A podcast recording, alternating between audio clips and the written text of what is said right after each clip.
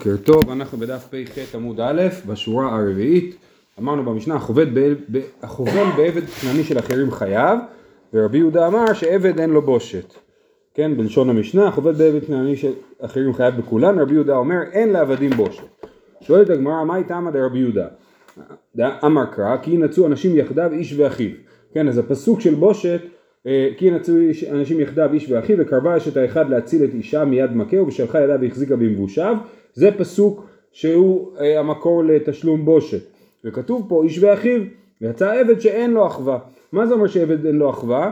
אז רש"י כותב שאינו בא בקהל, כן? זאת אומרת הוא לא יכול להתחתן עם, אף, עם אה, עם ישראל אז הוא לא נחשב לאח.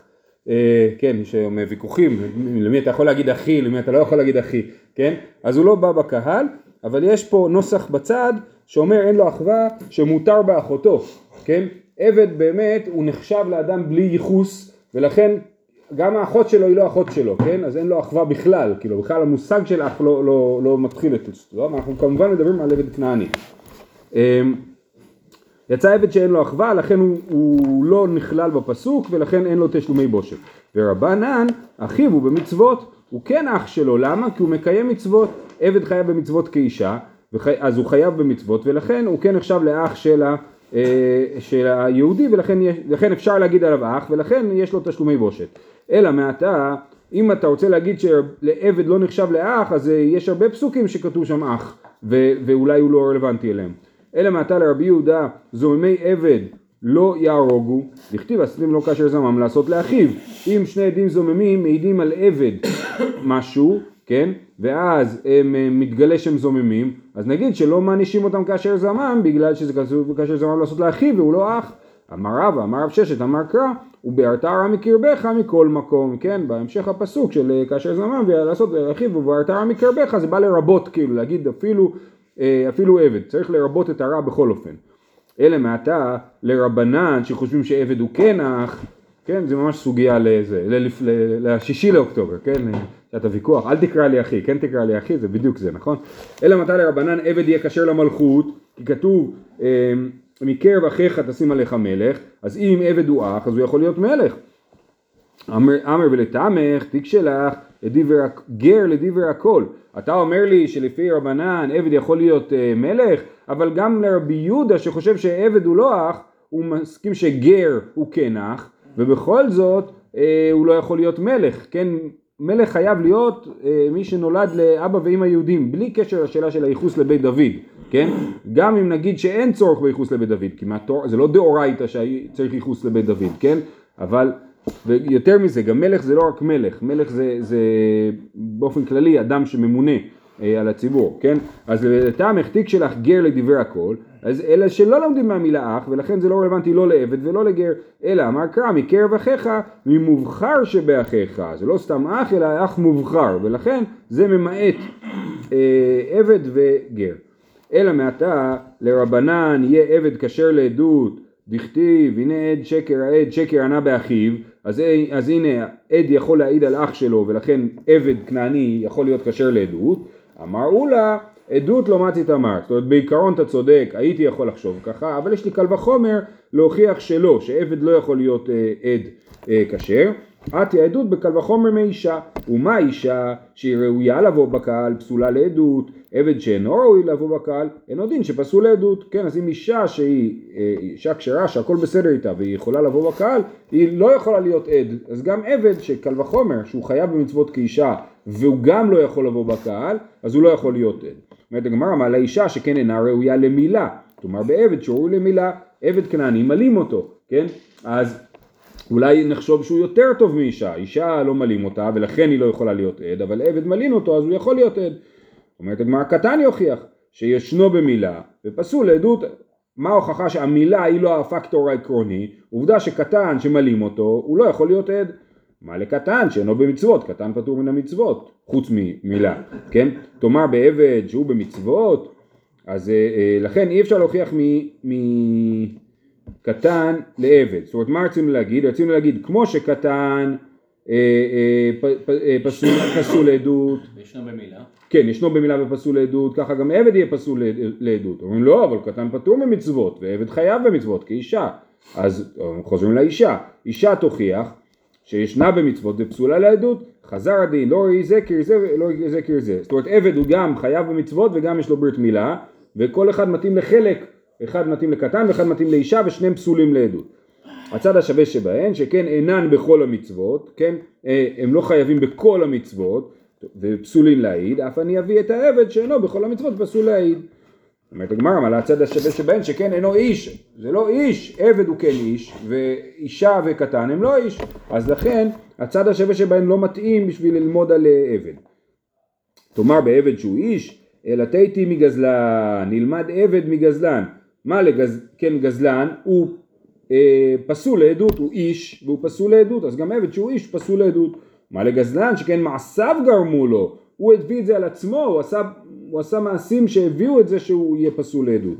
תאמר בעבד שאין מעשיו גרמו לה, אלא תיתי מגזלן ומחד מהאנח. אז נעשה מהחיבור של גזלן פלוס אישה או גזלן פלוס קטן אה, ביחד. מה, איך זה הולך? רש"י מסביר את זה, לא, הגמרא לא מפרטת. אה, מגזלן ואחד מהאנח והצד השווה שבהן שאינם זהירים בכל המצוות זה מפני רשעו וזה מפני שלא נצטווה כן? זאת אומרת עבד וגזלן לא מקיימים את כל המצוות. עבד לא מקיים את כל המצוות כי הוא לא חייב גזלן לא מקיים את כל המצוות כי הוא לא רוצה. אבל בכל אופן שניהם לא מקיימים את כל המצוות ופסולים לעדות אז גם אה, אה, אז עבד גם פסול לעדות. סליחה גם גזלן וגם אישה וגם קטן לא מקיימים את כל המצוות ופסולים לעדות גם עבד שלא מקיים את כל המצוות פסול לעדות. רשע פסול לעדות כן לא, סתם עושה מצווה נכון. אחרת, לא גזלן. אז יש איזה מחלוקת אם זה רשע דחמאס או רשע בכלל. זה כאילו כל- כל מישהו שלא מקיים איזושהי מצווה. יהיה אפשר לרבות את זה, נכון. זה יתאים לשיטה שכל רשע, כן. הזה. כן. אוקיי, זה היה אה, שיטה ראשונה. שוב, מה שאלנו? שאלנו אחרי שרבנן הגדירו שעבד הוא נחשב לאחיך בשביל להגיד שיש לו בושת, כן? אז אמרנו אם ככה שהוא יהיה כשר לעדות ודחינו את זה מקל וחומר. מר ברדר אבינה אמר מפסוק אחר להוכיח שעבד אה, פסול לעדות, אמר קרא לא יומתו אבות על בנים אה, והמשך הפסוק אה, ובנים לא יומתו על אבות איש בחטאו יומתו, כן? אומרת הגמרא לא יומתו בנים, לא יומתו אבות על בנים, לא יומתו על פי אבות שאין להם חייס בנים. זאת אומרת, לא יומתו אבות על בנים הכוונה היא לא יומתו אה, על פי אבות שלא יכול להיות להם בנים. איזה אבות לא יכול להיות בנים? עבדים, כי לעבד אין ייחוס, אז לכן לעבד אין ילדים בהגדרה, זאת אומרת גם אם יש לו ביולוגית ילדים, הם לא ילדים שלו.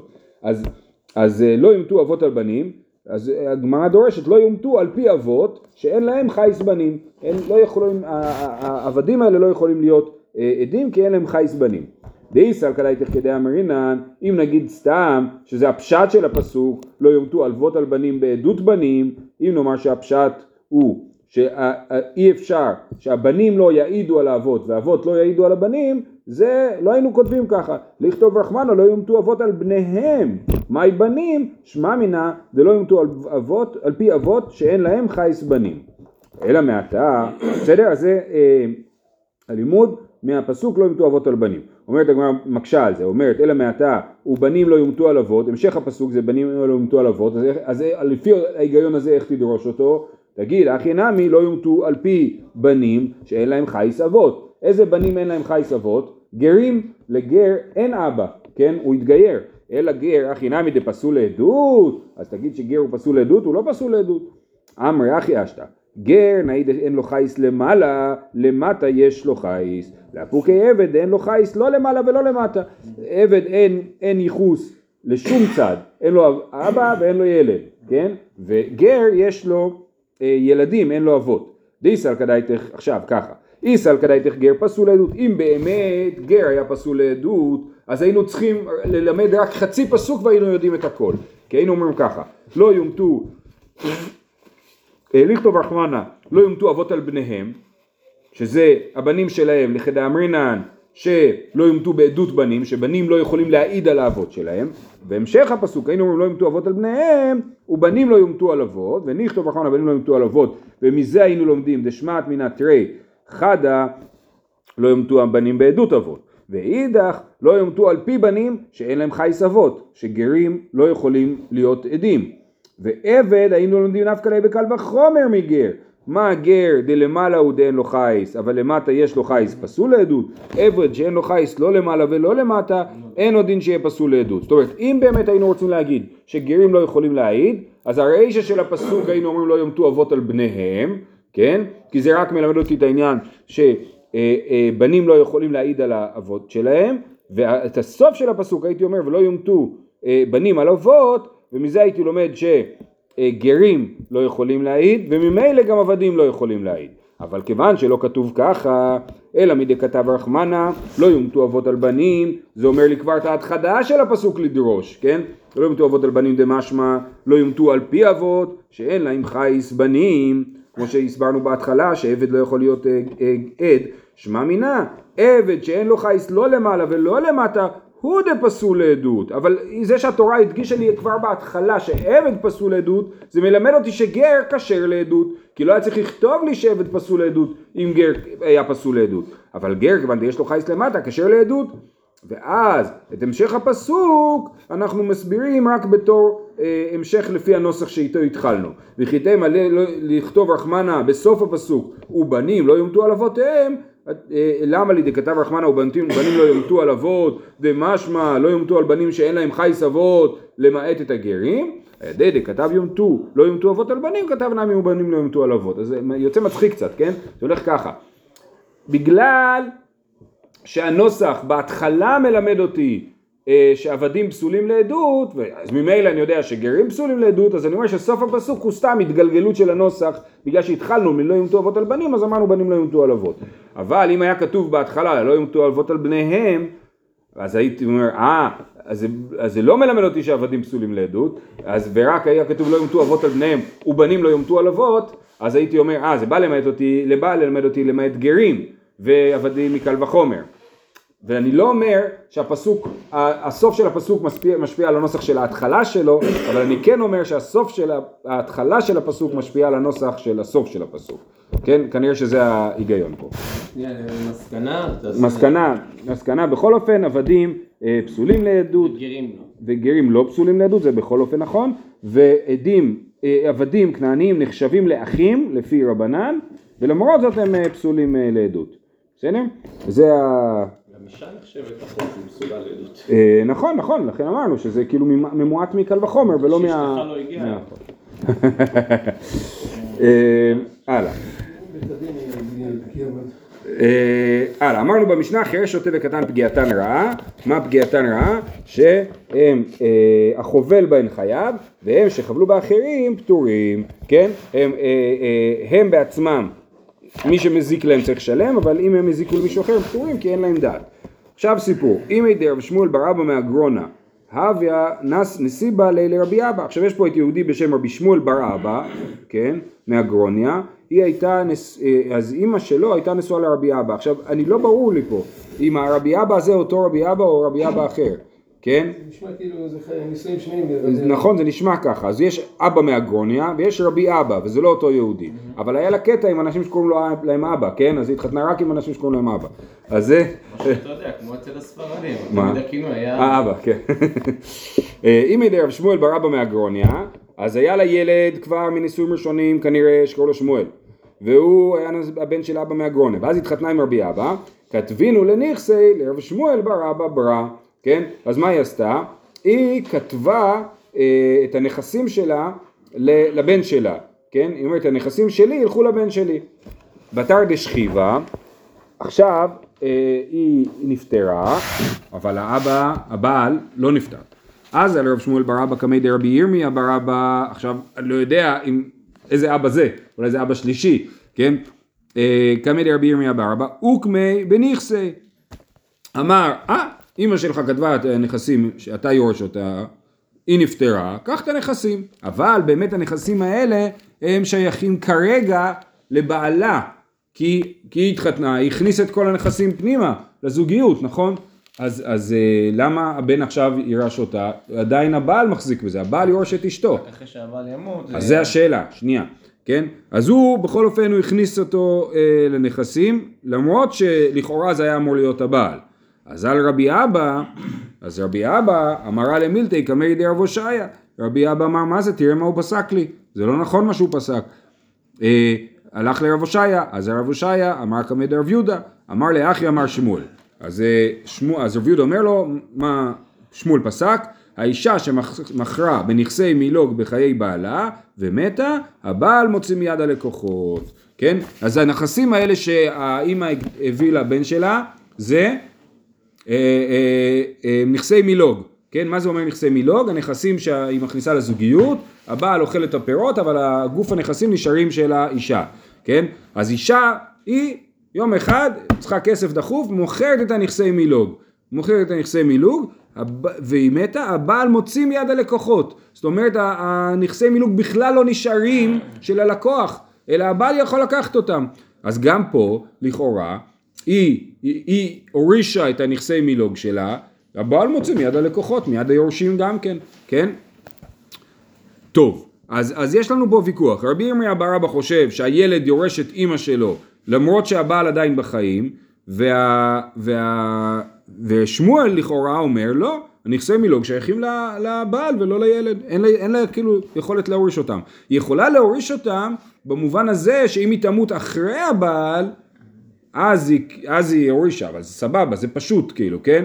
אבל, אבל אה, פה היא מתה לפני הבעל, ולכן אין לה זכות להוריש אותם. ואם היא היא העבירה את זה לפני שהיא מתה, שאין מצווה. היא לא יכולה, כי זה יכולה. נכסי מילוגים בידיים של הבעל. הוא אוכל פירות. אולי היא עשתה איתו הסכם. יכול- שהם- אה, אם היה לא הסכם זה. סיפור אחר, אבל זה לא הסיפור שלנו. באופן פשוט זה כן, מילוג. היא יכולה, אה, אפשר להבריח נכסים מתוך הנישואים, לא כל הנכסים חייבים להיכנס. אני מנ... יש דרכים לעשות את זה, כן? אבל זה לא המקרה שלנו, פה זה היה נכסי מילוג. אה, אמרו הקמא דרבי רבי אבא רבא, אז חזרו לרבי רבי אבא רבא, אמרו לו מה אתה לא יודע מה שמואל אמר?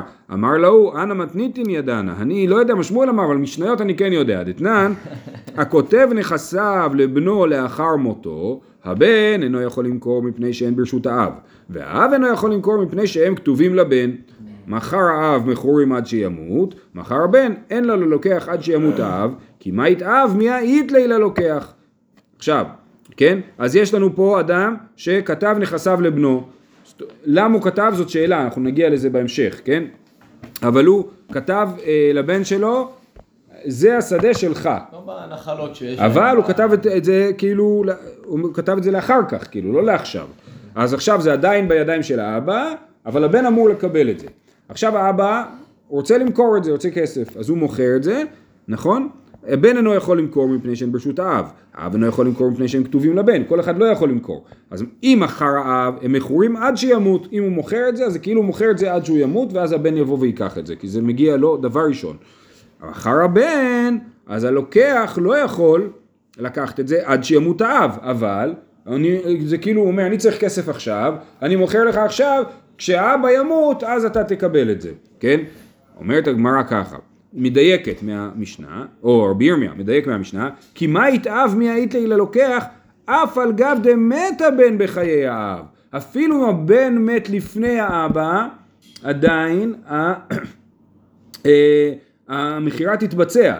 הבן מכר את השדה לפלוני, כן, למוישה, והבן מת לפני אבא שלו, עדיין כשאבא ימות, מוישה יקבל את השדה, כן?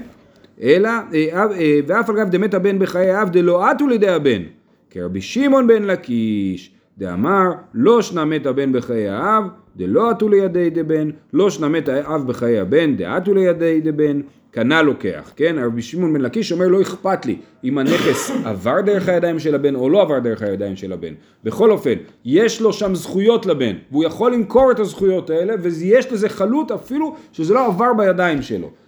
אה, מה ההשלכה של אז, אז הוא אומר.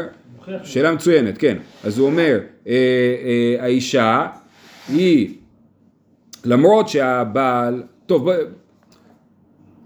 זה, זה קשור למושג שתכף נגיע אליו. דאיתמר, מכר הבן בחיי האב ומת הבן בחיי האב, רבי יוחנן אמר, לא קנה לוקח, ריש לקיש אמר, קנה לוקח. זאת בעצם מחלוקת רבי יוחנן וריש לקיש, שהיא אחד משלושת המחלוקות שבהם אנחנו יודעים שההלכה כריש לקיש, כן? זאת אומרת בעיקרון הלכה כרבי יוחנן, חוץ משלוש מקומות, למדנו את זה בפרק רביעי ביבמות. אה, רבי יוחנן אמר, לא קנה לוקח. אמר לך, כי קטני, הוא עכשיו דבר ראשון הוא מסביר את המשנה. מכר הבן לא קנה לוקח עד שימות האב, וכי מה את האב איתי ללוקח, דלא מת הבן בחיי האב, דעתו לידי הבן, אבל מת הבן בחיי האב, דלא עתו לידי הבן, כי מה יתאב נמי לית לילה לוקח. כן, אז רבי יוחנן אומר לא, אם הבן מת לפני אבא שלו, מוישי לא יקבל את השדה, כן, בגלל שהשדה לא עברה בידיים של, של הבן, כן, למה? עלמא כסבר, קניין פירות כקניין הגוף דמי, כן? קניין פירות כקניין הגוף. זאת אומרת, מי, במקרה של הירושה, כן? של הנכס הזה. האבא אוכל פירות, הבן הוא לא אוכל פירות עכשיו, כי זה, הוא כתב לו את זה לאחר מותו, אבל הוא אמר לו יש לך זכויות בקרקע אחרי שאני אמות, אבל האבא אוכל פירות. אז, אז, אה, אז הוא אומר, קניין פירות כקניין הגוף דמי. זה שהאבא עכשיו אוכל את הפירות, זה סימן שזה שלו לגמרי. זה כאילו הוא קנה את גוף הדבר. שאין שום שייכות. ולכן לבן אין שייכות בעניין. וריש לקיש אומר, כן? אה, וכי זבין לאו דידי זבין, וכאשר הבן מכר את השדה, הוא מכר שדה שהיא לא שלו, הוא מכר שדה שהבטיחו לו, לא שדה שהיא שלו.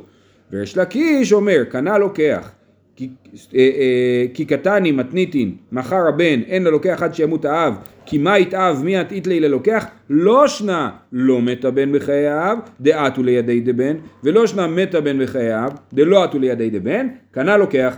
עלמא כסבר, קניין פירות, לאו כקניין הגוף דמי, וכי כזבין, אה, דידי כזבין. כן, אז יש לקיש חושב שקניין פירות לאו קניין לגוף דמי, ולכן זה שהאב אוכל פירות, אבל השדה באמת שייכת לבן. היא בידיים של הבן, אבל הוא לא אוכל את הפירות, כן? ולכן, אה, הבן מכר את השדה, זכותו המלאה למכור את השדה, הוא רק לא יכול למכור את זכות האב לאכול פירות. לכן את כל, כל עוד האב בחיים, האב אוכל את הפירות. ברגע שהאב מפסיק לאכול את הפירות, אז, אז, אז זה עובר ללקוח. ולא משנה אם הבן חי או מת. כן? עכשיו נעבור לאישה. בנכסי מילוג זה גם כן קניין פירות, נכון? והבעל אוכל פירות והנכסים לכאורה שייכים לאישה. אומר רבי יוחנן, קניין פירות כקניין הגוף דמי. כשהבעל אוכל פירות זה כאילו זה שלו לגמרי, ולכן אין לאישה שום זכויות בשדה הזאת, היא לא יכולה לכתוב אותם ולא להוריש אותם ולא כלום. ו... וריש לקיש אומר קניין פירות לאו כקניין הגוף דמי, וככה אנחנו פוסקים להלכה, ולכן אה, אה, יש לה זכויות בשדה, למרות שהיא לא אוכלת את הפירות שלהם. עדיין השאלה תהיה, לכאורה יש פה איזשהו חוסר התאמה, בגלל שהוא עוד הוא בחיים. בדיוק, הוא העביר לו את השדה כשהבעל היה בח... בחיים, ובמשנה על הירושה אנחנו רואים שזה רק אחרי מות האב.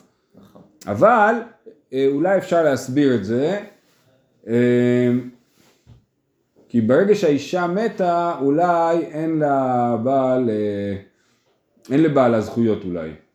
זאת אומרת, הוא. יורש אותה, כן. הוא יורש אותה, אבל אם היא- אם היא כתבה את השדה למישהו אחר, אז הוא אם זה כבר... היה שאלה, זה לא שאלה. הוא רק נהנה מה- מה- שנייה, רגע. מהפירות.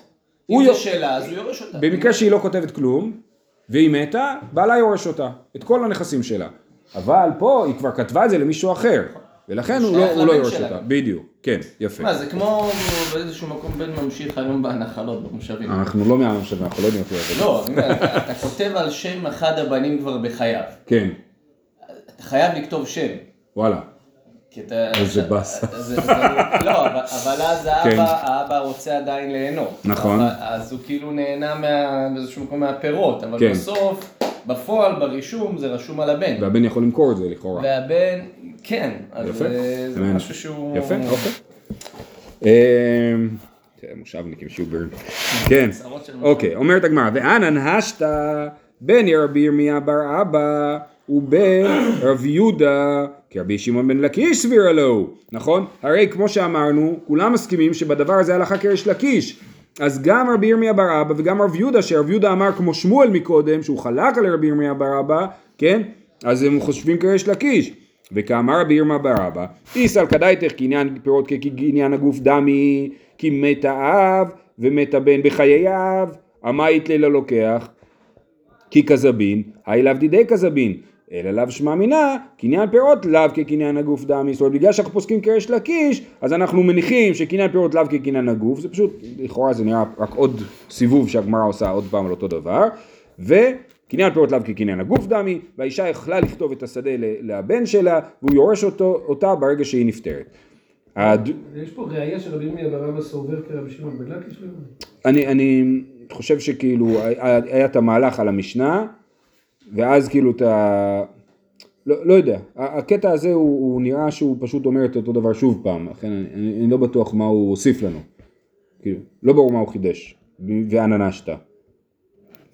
יש פה שמע מינה, כאילו... נכון, נכון. נכון. כן, לא יודע. איך זה מסתדר עם מה ששמואל אומר, שהאישה שמכרה נכסי מלוככם בעלה מתה הבעל מוציא מיד הלקוחות? אוקיי, שאלה מצוינת. הדרוע לקמי דרב יהודה, נכון?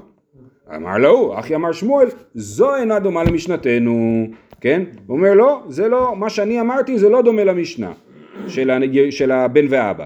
מה איתה מה? אמר רב יוסף בישלמה איתני איפכא. זה מורכב. הכותב נכסיו לאביו, איכא למישפשט מינה, דקניין פירוב לאו כקניין הגוף דמי. אלא אשתא דקתני הכותב נכסיו לבנו, משום דראוי ליורשו. אומר שמואל, לא מה פתאום, אתה לא הבנת נכון את המשנה.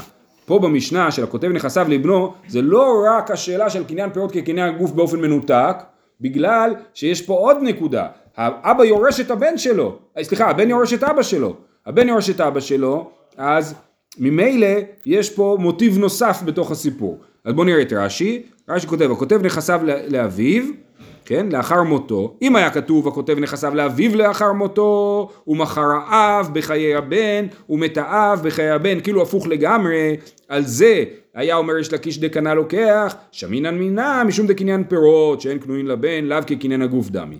אבל השתא דילמה היינו טעמה. דקנה לוקח, אף על גב דלא עתי לידי הבן, למה? משום דראוי ליורשו, ואף על גב דבעלמא כקניין הגוף דמי, כן? בעלמא אנחנו חושבים כמו רבי יוחנן שקניין פירות כקניין הגוף ד... אם, את זה היה אפשר להסביר, כן?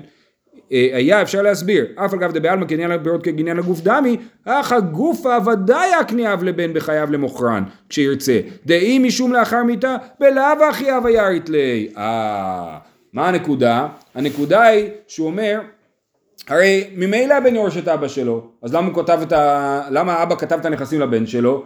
בשביל להקנות לו עכשיו את הזכות אה, למכור. בשביל זה הוא כתב לו את הנכסים. אבל, אה, אבל אם זה היה הבן שכותב לאבא שלו, אז היינו יכולים ללמוד את זה. כן? אולי זה כמה אה, אה, בנים והוא רצה לכתוב דווקא לבן הזה. מצוין. אתה מושבניק. אז הוא אומר, כן? איזה נכסים? הבן יש, הבן יש שדה, אני יודע. סתם שדה של הבן. הוא קנה, כן. או אולי הוא קיבל מהאימא או משהו. הוא ירש את האימא? שלו. מה? אה, אולי. הוא כותב לאביו שאחרי מותו כן, הוא... כן, כן. ועל זה... איזה קניין פירות יש פה? כי הוא כותב לו לאחר מותו, לכן הבן אוכל פירות עד שהוא אה. ימות. אמ, אז אמר לי אביי, אטו ברא ירית אבא, אבא לא ירית ברא, אומר לו, מה זאת אומרת? מה? גם אבא יורש בן שלו, למה אתה אומר שהבן לא יורש את אבא שלו? אז למה אתה אומר שהבן לא יורש את אבא שלו, שהאבא לא יורש את הבן שלו? כי יש לבן ילדים, נכון? אז למה הוא כתב את הנכסים לאבא שלו? כי הוא לא אוהב את הילדים שלו, והוא רוצה להבריח אותם מהנכס, כן? אלא להבריחינו לנכסי מברי קאתי. אז גם פה תגיד, הכנה מלעבורכינו לנכסי מאחורתי, בדיוק, כן? אז, זה- אז הטענה שלך לא נכונה. זה לא מקרה שהוא ממילא יורש, אלא זה מקרה שהוא היה יורש אבל מתחלק עם עוד אנשים, והוא לא רוצה שהוא יתחלק, הוא רוצה שהוא יקבל הכל, ולכן הטענה שהוא כתב לו את זה רק בשביל להקנות לו את קניין הגוף כבר עכשיו, היא לא משכנעת. אבל אפשר להגיד משהו אחר, אפשר להגיד שבעצם יש פה שני דברים. יש פה אחד, עצם הזכות שלו לראות, זה כאילו חלק אחד, והחלק השני זה השטר שהוא כותב לו.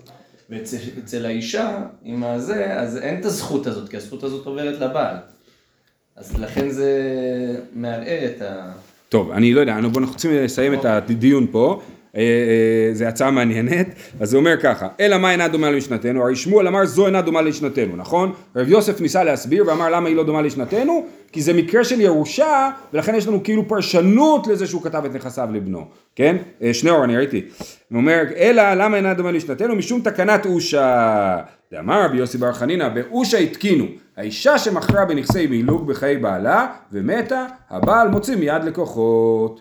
או, כן? אז אנחנו רואים שבאושה התקינו את הדבר הזה, כן? רש"י מסביר, דאף על גב דבעלמא לאו כקניין הגוף דמי, בעל בנכסי אשתו, עלמו הרבנן לשעבודי משום איבה, והבי כלוקח ראשון. זאת אומרת, אה, באמת קניין פירות לאו כקניין הגוף, ולאישה יש זכות להעביר את הנחלה למי שהיא רוצה, אבל באושה התקינו שלא יהיה לה את הזכות הזאת, למה? בגלל שלא יהיה, בלאגן בזוגיות, באושה עשו הרבה תקנות שמטרה שלהם היא להסדיר דברים, כן? אז גם להסדיר את הדבר הזה, ובעצם מה התקנה אמרה? שלבעל תמיד יש כוח בתור הלקוח הראשון, הזוכה הראשון, ולכן היא לא יכולה, ואז ממילא חוזרים לשאלה של אה, אה, רב שמואל בר אבא, רב שמואל בר אבא היא לא יכלה לעשות את זה, למה? כי זה נגד תקנת אושה, אז שמואל צודק, שמואל שאומר אישה שמכר בנכסים מילוג בחיי בעלה ומתה, הבעל מוציא מיד הלקוחות, למה?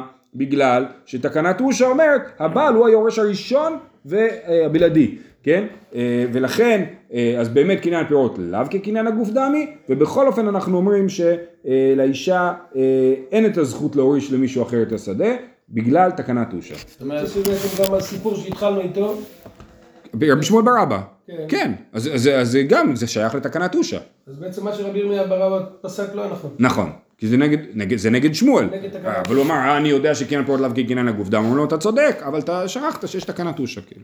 כן. זאת אומרת,